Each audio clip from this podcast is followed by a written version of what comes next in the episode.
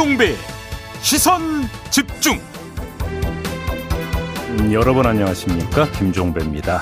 이 국민의힘 대선 경선에서 선두 경쟁을 벌이고 있는 윤석열, 홍준표 두 후보의 새 분리기가 본격화되고 있습니다. 윤석열 후보는 대구에서 5선을 한 주호영 의원을 영입했고요. 홍준표 후보는 최재형 전 감사원장을 영입했는데요. 2부에서 주호영 의원, 3부에서 최재형 전 감사원장 차례로 만나보겠습니다. 10월 18일 월요일 김종배의 시선 집중 광고 듣고 시작합니다.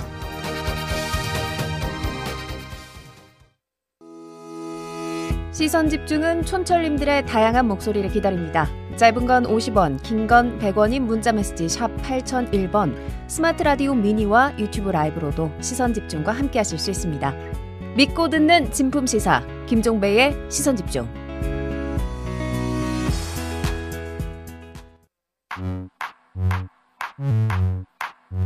뉴욕에 뉴욕 타임즈가 있다면 시선 집중에는 JB타임즈가 있다. 촌철살인 뉴스 총정리 JB타임즈. 네, 더 막내 작가와 함께 시선 집중의 문을 열겠습니다. 어서 오세요. 네, 안녕하세요. 더마카입니다. 64년 만에 10월 추위라서 그런지 많은 분들이 날씨 관련한 인사를 좀 보내주고 계신데요. 네. 안영민 님이 메릴랜드도 한국처럼 날씨가 쌀쌀합니다. 이럴 땐 훈훈한 JB 시선 집중이 딱이랍니다. 라고 보내주셨고요. 네, 훈훈한 저는 고구마 얘기 나올 줄 알았는데 아니구나. 시선 집중이 나오는군요. 네. 아, 훈훈한 게 고구마라고요? 어, 그럼요. 이렇게 그 찬바람 불때 고구마가 아, 군고구마 먹고 싶다. 아, 네. 연배가 네. 느껴지는 거죠. 김종희님은 따뜻한 남쪽 나라 부산인데요. 네. 따뜻한 남쪽 나라 7도인데 서울은 많이 춥겠네요. 종배영님, 더마카님, 촌철님들 건강 조심하세요라는 인사 보내주셨고요. 그러게요. 네. 사나야님은 음. 제작진은 더마카에게 내복과 방한복을 지급하라. 명품 가방은 옵션이라는 인사를 주셨네요. 내복 주문 입나요? 입죠. 어 그래요? 내복 어. 말고 다른 걸로 주세요. 발열 내복 있잖아요 요즘 발열 내복. 아 네네 뭐 음. 여튼 네. 뭐라도 주시면 제가 열심히 출근을 해도, 해보도록 하겠습니다. 네, 저번에 그 컵라면 쿠폰 남은 거 없나? 컵라면 국물 먹으면 몸이 따뜻해지잖아요. 네. 알겠습니다. 네. 네.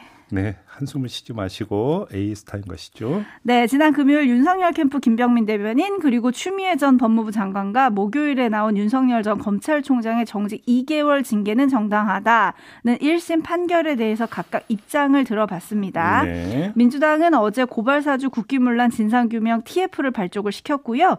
이 자리에서 송영길 대표는 일부 언론들이 약속이나 한 듯 법원 판결을 외면하고 있다면서 지적을 했습니다. 음. 단 한 신문만 일면에 배치했고 보수 언론은 아예 안 쓰거나 아주 작게 기사 처리를 했다는 건데요. 네. 사실 언론에 대한 불만은 여야 할 것 없이 표출하고 있는 상황 아니겠습니까? 네. 저희 인터뷰에서도 몇몇 캠프에서 또 얘기했던 바가 있고요. 음, 음.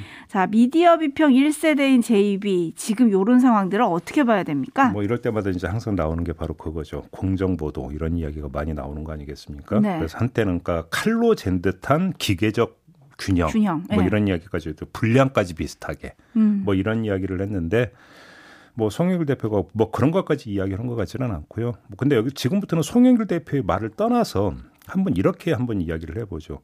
그러니까 지금 여야 1위를 달리고 있는 후보에게 제기된 의혹이 있습니다. 네. 그잖아요. 그다음에 의혹의 성격이 도덕성 문제를 비슷하다고 친다면 그거에 대해서 균형감 있게 접근하는 것은 필요하겠죠. 음. 누가 뭐라고 하든 어느 정파에서 뭐라고 하든지 간에. 그렇죠.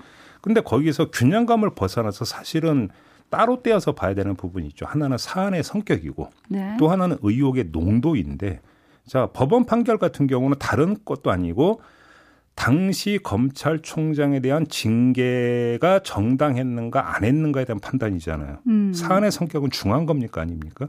사상 초유의 일입니다. 중요한 거죠. 네. 사상 초유의 일인데 이런 식으로 그러면 후면 배치할 성격의 문제냐라고 음. 하는 문제 제기는 성립이 될 수가 있죠. 네. 대선을 떠나서라도 음. 두 번째는 의혹의 농도인데 그냥 언론이 그 취재를 내서 제기하는 의혹이 아니라 그 제기한 의혹 혐의도 의혹이니까 네. 제기된 의혹에 대해서 법원이 판단을 내린 거면 제기하고 있는 의혹이 더 지, 그러니까 진한 겁니까? 법원의 판결이 진한 겁니까? 음. 얘기할 필요도 없는 거 아니겠습니까? 네. 그럼 이 두 가지를 종합하면 이렇게 그냥 가볍게 처리하고 넘어갈 성질의 문제냐라고 하는 판단은 충분히 내릴 수 있는 거 아닙니까? 음. 그전에 소극적인 보도다. 네. 라고 얘기 안 할 수가 없죠, 사실은. 네. 지금 굉장히 조목조목 짚어주셨는데 저는 그냥 단순하게, 전 잘 모르니까요. 단순하게 얘기하면 손바닥 왕자 때 보도와 이 판결의 보도가 어땠느냐. 그것만 극명하게 봐도 그, 되지 않나요? 그거는 흥미의 어떤 그 기준이 흥미에 있는 겁니까? 팔리는 정도? 아니 제가 기사를 그렇게 쓴 건 아니니까요. 네. 그 언론들이 왜 그랬는지 하여튼 보면 되지 않을까라는 생각을 잠깐 했고요. 네. 자 뉴스 한분석이 함께하는 제이비타임즈 오늘 주목할 뉴스 챙겨드리겠습니다. 첫 번째 뉴스는 아마 다들 예상하실 텐데요. 오디오로 먼저 만나보시죠. 민주당 대선 후보인 이재명 경기지사는 공식 일정 없이 경기도 국감 준비에 집중했습니다. 이 지사는 SNS를 통해 당당하게 진실을 밝히겠다며 결과는 국민의힘 의도와는 다를 것이라고 강조했습니다. 우리 국민의힘이 얼마나 나라를 망쳐왔고 또 부동산 투기를 통해서 얼마나 부당한 이익을 얻었고 얼마나 국민들을 속이는 기만 정치를 해왔는지를 보여드릴 좋은 기회다라고. 민주당도 화천대유 토건비리 진상 규명을 위한 테스크포스를 발족시키고 화천대유 사건은 국민의힘 게이트임을 거듭 강조했습니다.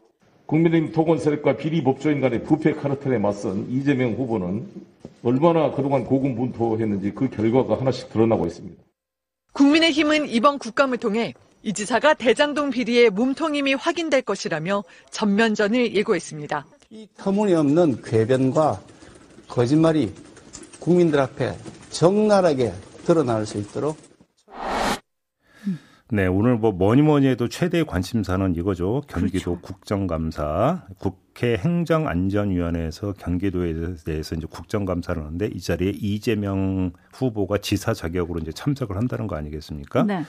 어떤 장면이 연출되는지가 관심사인데 여기에다가 하나를 더 추가를 해야 될 것 같습니다.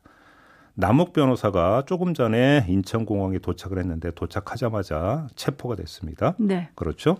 자, 언론은 당연히 이 남욱 변호사의 귀국과 이재명 음, 지사의 국감 출석을 결합을 시켜서 오직 대장동 이 뉴스를 음. 쏟아내지 않겠습니까? 그렇겠죠. 자, 음, 여기서 이제 대충 그림을 그릴 수 있을 것 같은데요.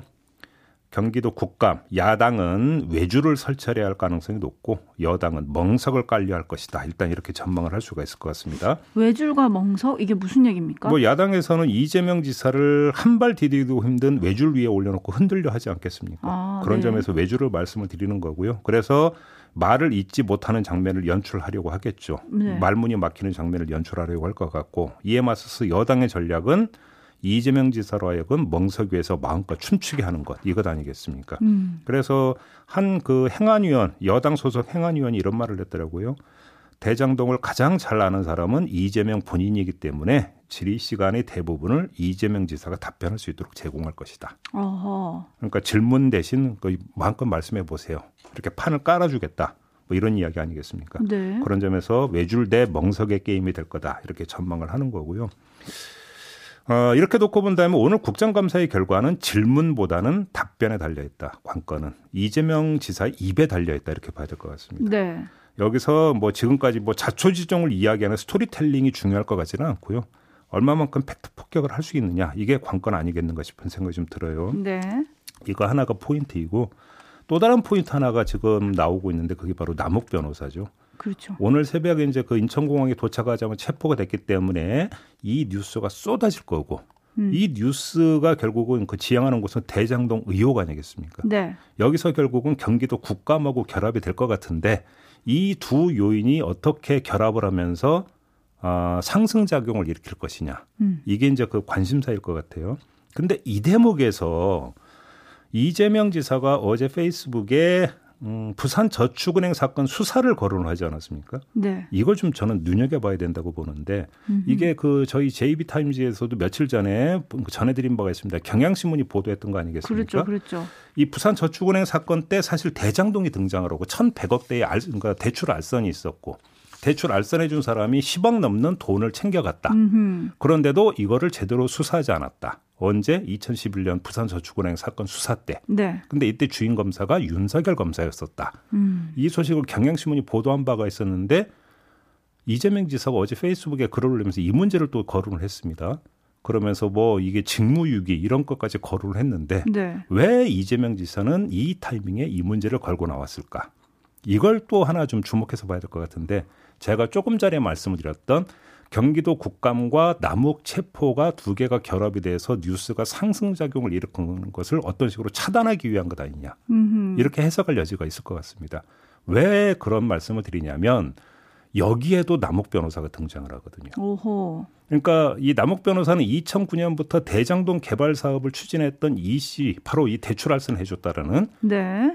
아, 그 이 씨와 같이 일했고 그가 구속 기소된 것은 2015년 수원지검 수사 때인데 남욱 변호사가 아, 또 이때 그 수원지검에서 이제 구속 기소가 되지 않습니까? 네. 그러니까 동선이 겹치는 부분이 있다라는 것이죠. 음. 이걸 하면서 남욱으로 인해서 대장동이 어떤 그 주목받는 것을 차단을 하면서 남욱으로 인해서 당시 수사가 또 주목받게 하는 이런 효과를 이재명 지사가 노리고 어제 페이스북에서 이 이야기를 한 게 아닌가.